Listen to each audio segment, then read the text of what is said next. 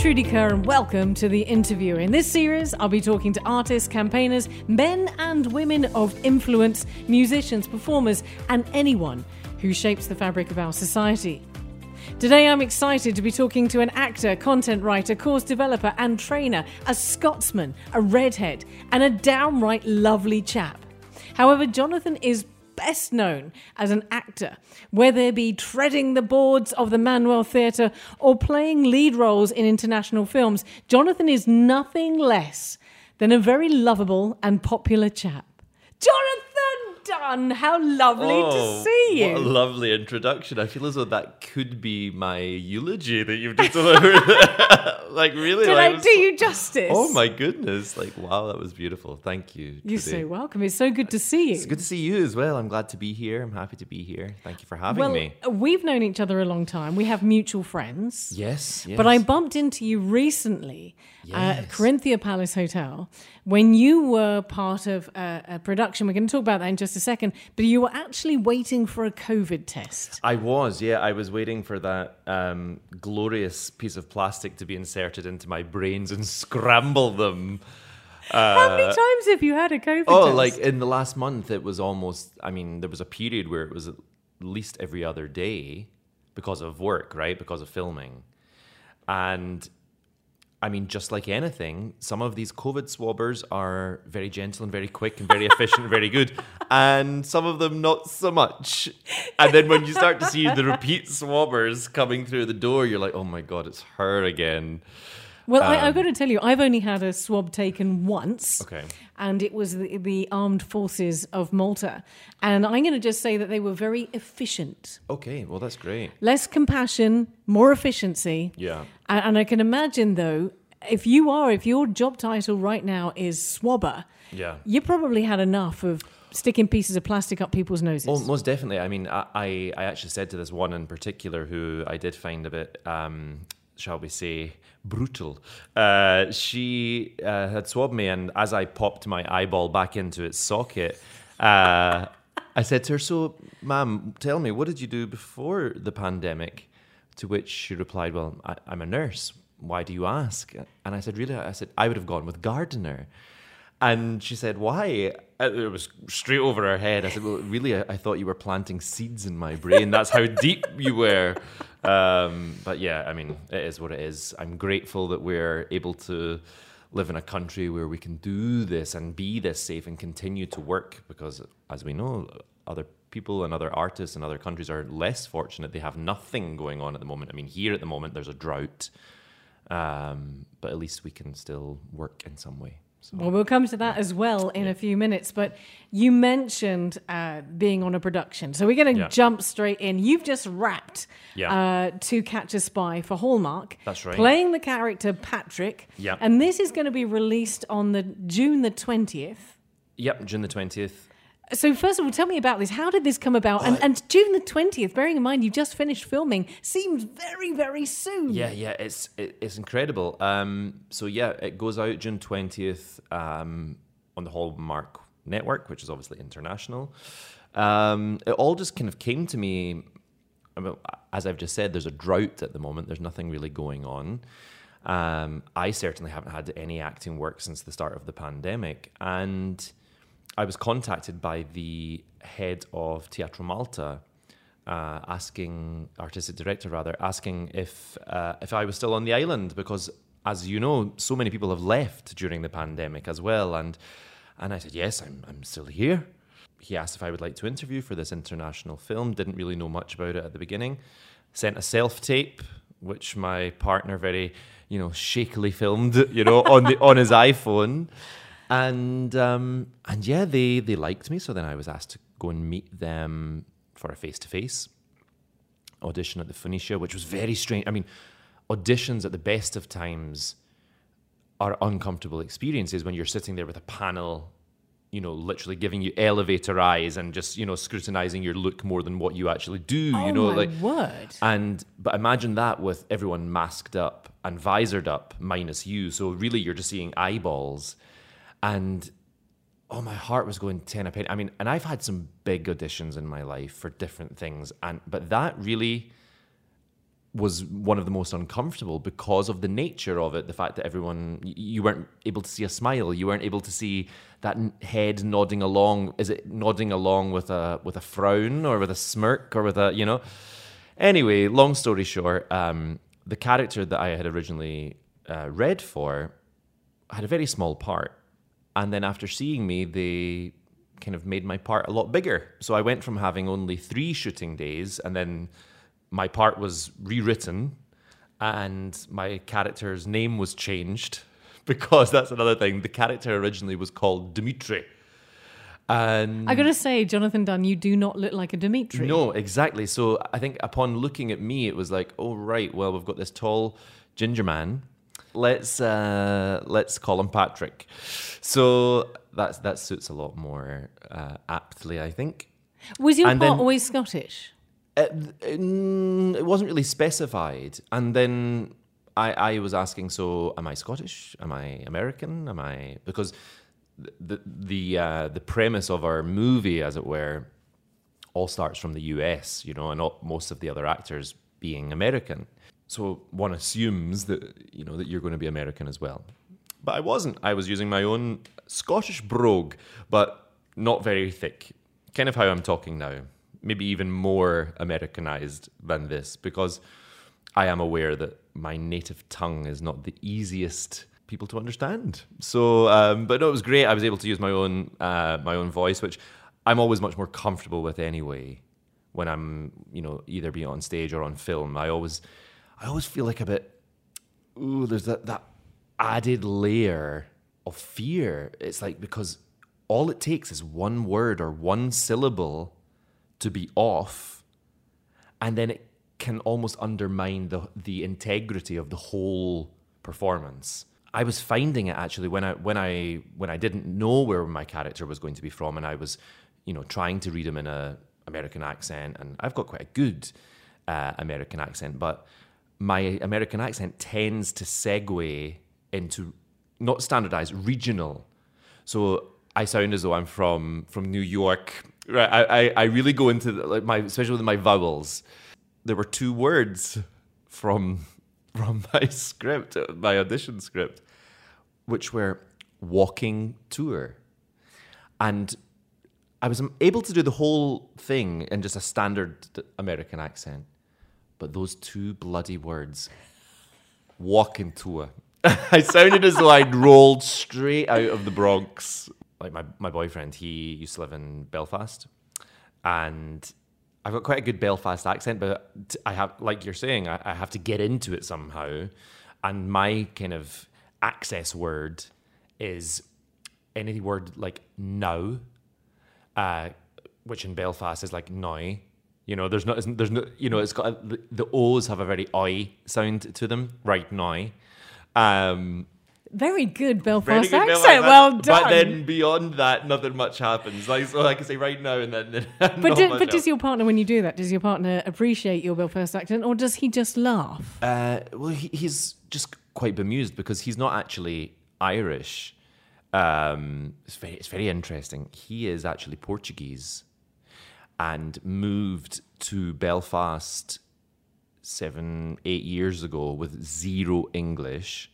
So learned from scratch to speak English, and ultimately speaks English with a Belfast, a broad Belfast accent. So he's this tall, dark Portugueser but like, all right, how's it going? You know, like speaks with a, a Belfast. It's mental. It's mental. it's really, really. People are really confused when they meet him. They're like, sorry, what? Where, where, are you from? That is pretty impressive. yeah. So. Listen, let's come back to your acting for, Yeah. for a moment. You've done all different kinds of acting. I know you particularly from doing uh, theatre to, and doing Shakespeare Yeah. uh, over in San Anton Gardens, but other productions as well. So you, you've a Shakespearean actor, you're a, a theatre actor, you're a film actor, as we've just been talking about, Mm. and I'm sure you've done TV as well. What kind of acting is your favorite? What is the one that you are most comfortable with? Because they're so different. Yeah. Um, well, a curious question. Like, what am I most comfortable with, or, well, I, I can I can answer in two ways. What am I most comfortable with, and what do I crave the most? Yes. because I never get the bloody roles that I want. That's the irony. I think every actor feels like that in some regard. That you, you never get the one that you really want. Um, What is the role that you really want? The ultimate role that you would love to play? um, I don't think there's one particular role that I'm like, that's the one. Um, but like, what happens to me quite often is because of my height and because of how I look. And to anyone who's never seen me before, don't worry, it's not, I'm not a monster. um, but You're a very handsome, tall. well, I'm a handsome, tall ginger Scottish man, right? ginger but, man. But I, I, I'm not your, you know, your average five foot eight, five foot nine, dark, you know, guy who can kind of play any role, right? I often get cast in these kind of roles which are um, odd, slightly odd, or slightly eccentric, or slightly, you know, uh, very few times in my life have I ever been cast as the male lead because I'm I stand out too much. I- Do you know what I'm saying? Like, it, it- I- I just feel as though I don't conform to the idea of, of a, for example, a Hamlet. I mean, now that's me really blowing my own trumpet, saying that I would be able to play Hamlet. I, I mean, I would love to. That that would be a dream role, actually. Now that we've got onto that, Hamlet would be. But in Hamlet, in Shakespeare's Hamlet, if hmm. you don't play Hamlet, what would you be cast as? What do you think that you would be cast as? Well, th- this is the thing. It's like, you know, for, to, to give you another example, like two years ago, so just before the pandemic, I did a production of Macbeth at the Manoel Theatre. And of course, the famous Scottish play. And many actors dream of being Macbeth. And from the word go, I knew that I wasn't even going to be considered, or I, I, did, I didn't even allow my brain to go down that path because I knew that I- I'm just not a Macbeth. But probably have the ulti- most- ultimately, I was Banquo. So I, I knew that would happen, and that, that was a role that I'd always wanted to play. So yeah, I mean, what I'm most comfortable playing, like definitely yes, I I, I have a certain um, affiliation, I think, as well. You could say with um, with Shakespeare, with Shakespearean roles and Shakespearean. Certainly, since I've lived in Malta, I've I've had the opportunity to play a lot of different Shakespearean roles, and that's been fun. So that, that I would definitely say I'm comfortable there. I love working with Shakespearean text. I love discovering, you know, things through that.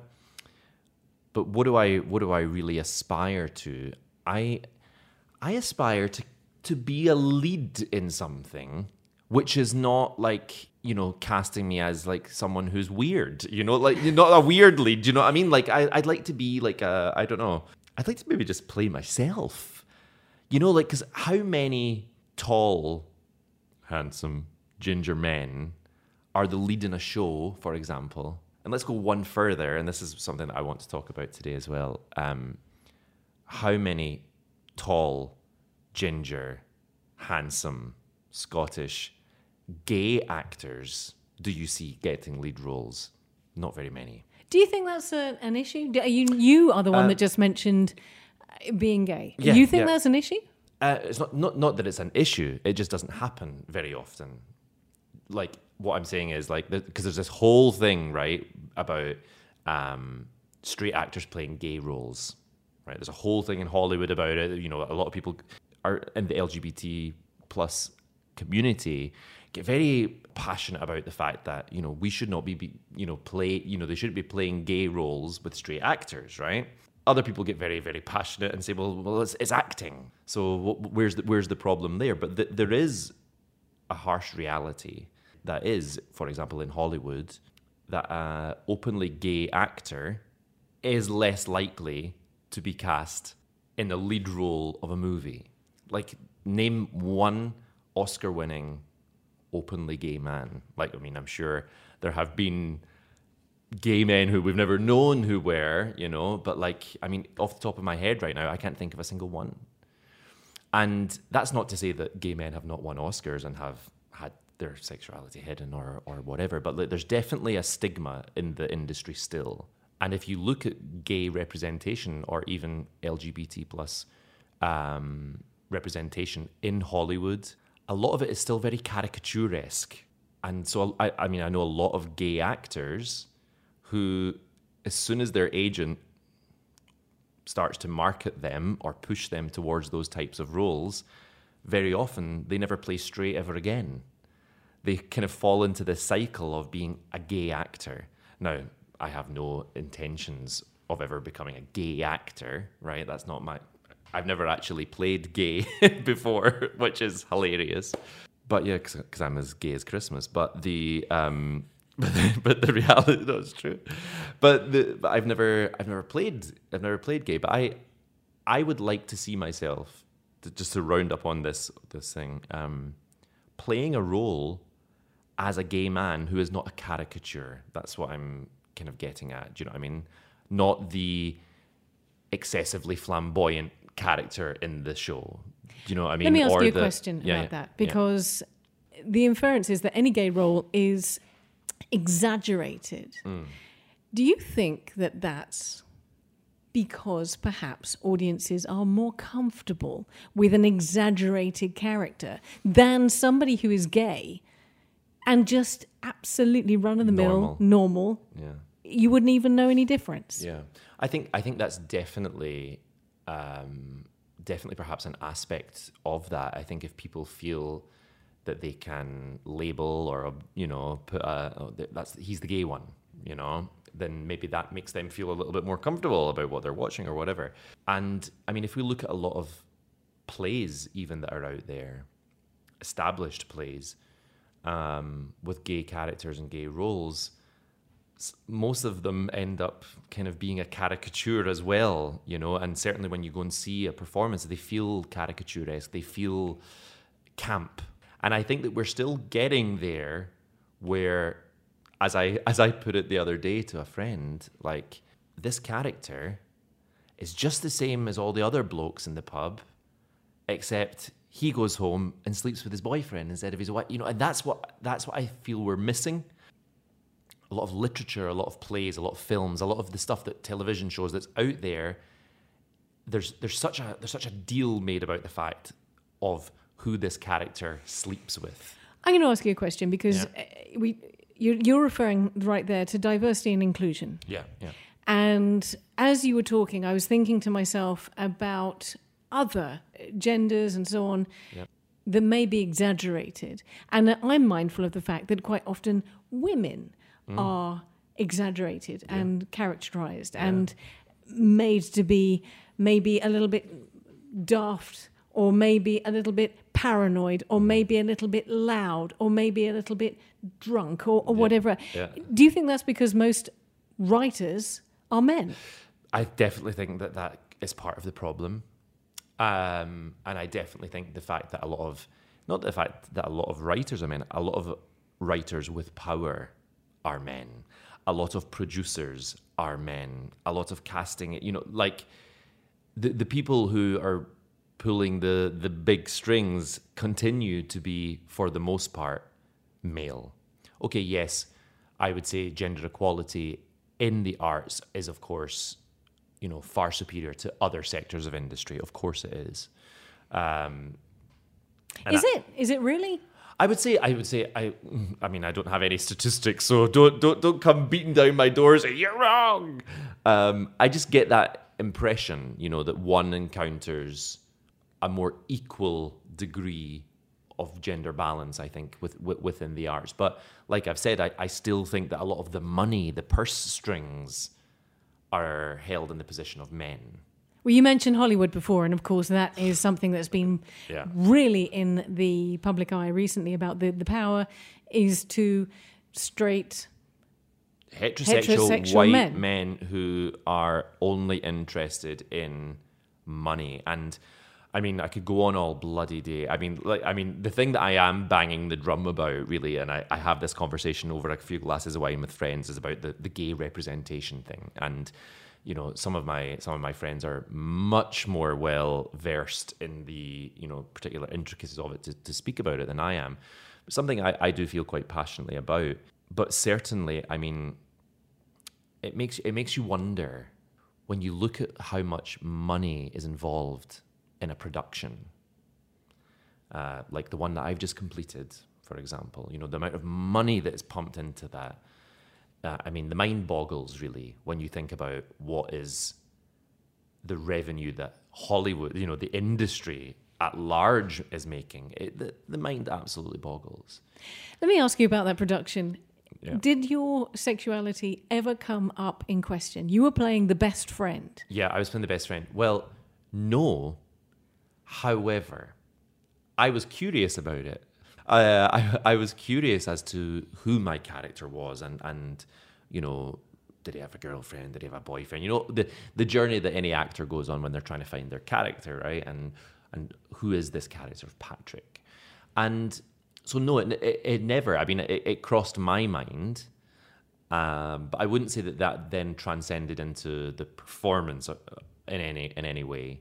But I think there was a subliminal message there, right? Like the the vibe between me and the other two girls felt very kind of what's the word I'm looking for? It felt like the, the type of relationship I had with some of my own girlfriends.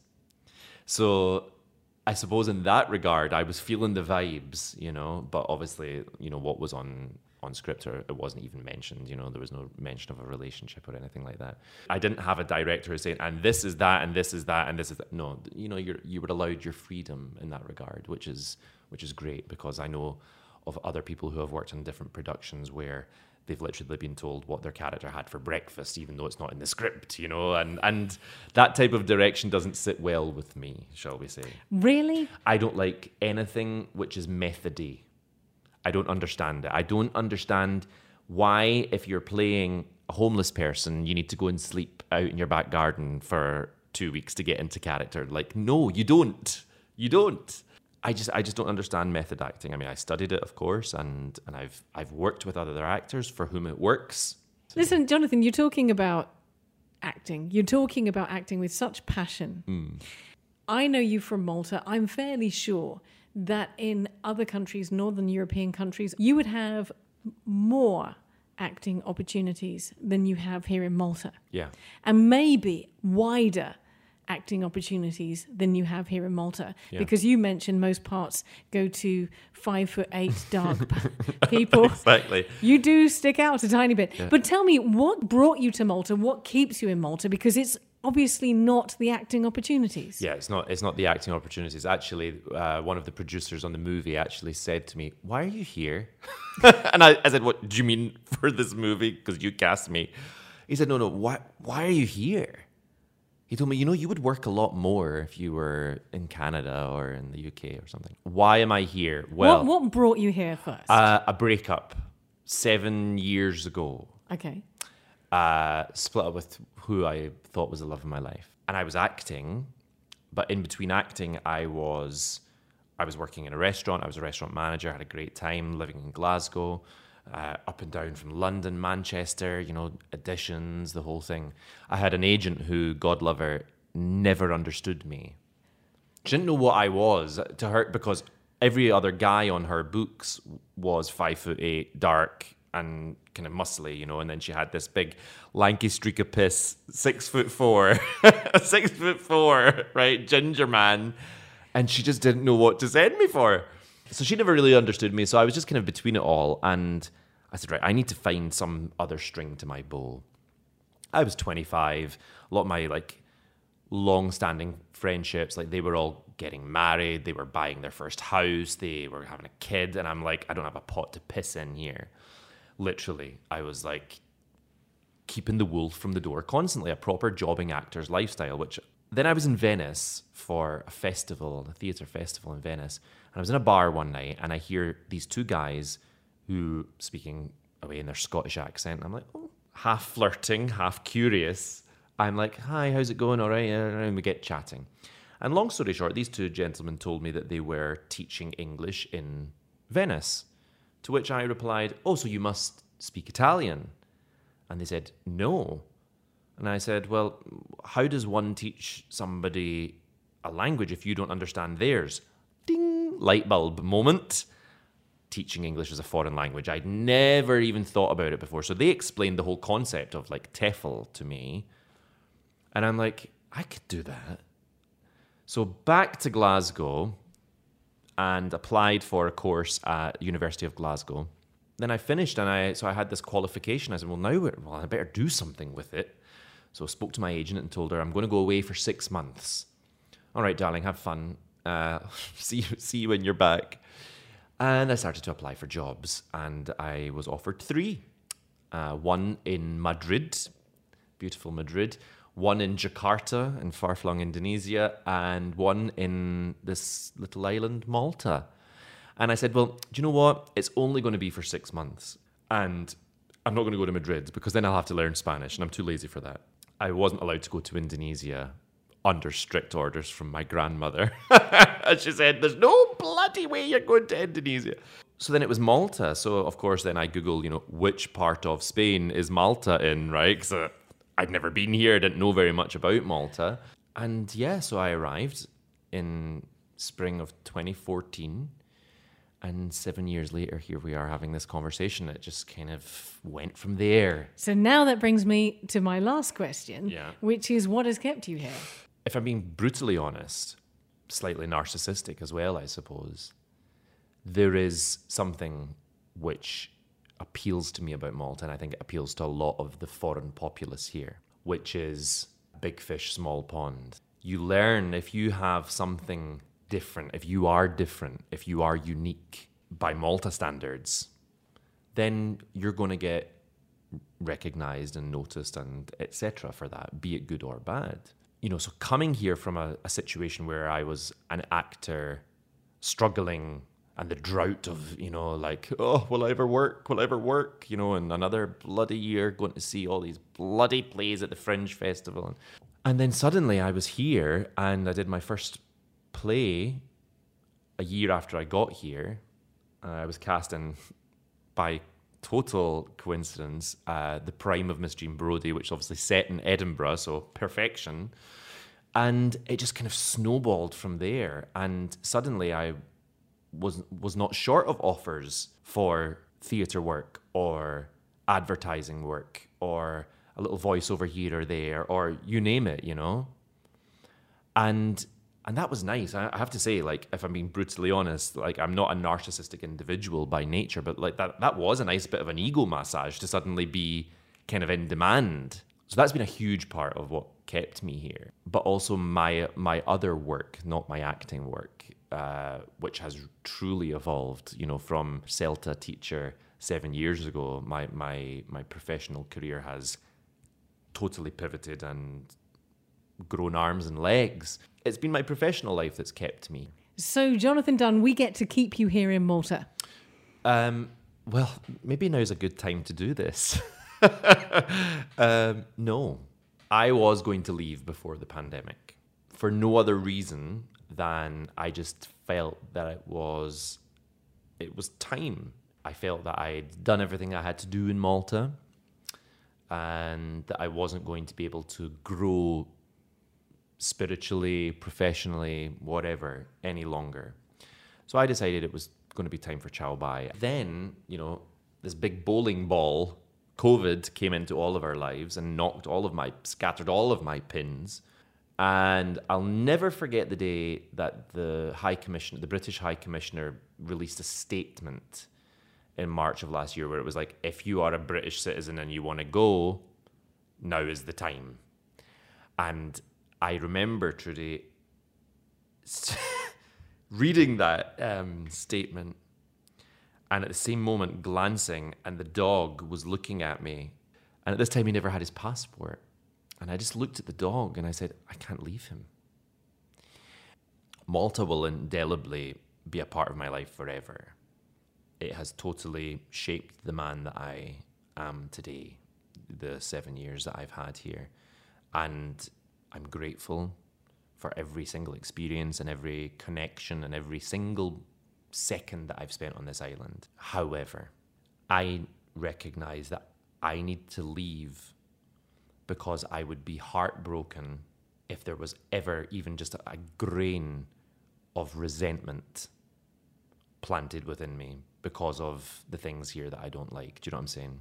I can't afford to let that happen because I've had such wonderful memories here. I would hate to ever leave feeling "Oh, I'm so sad that they did that or "Oh, I'm angry about this or I'm angry about I mean don't get me wrong, I'm angry and I'm sad about a lot of what's happening in the country. Like a lot of Maltese people and a lot of foreign people are upset.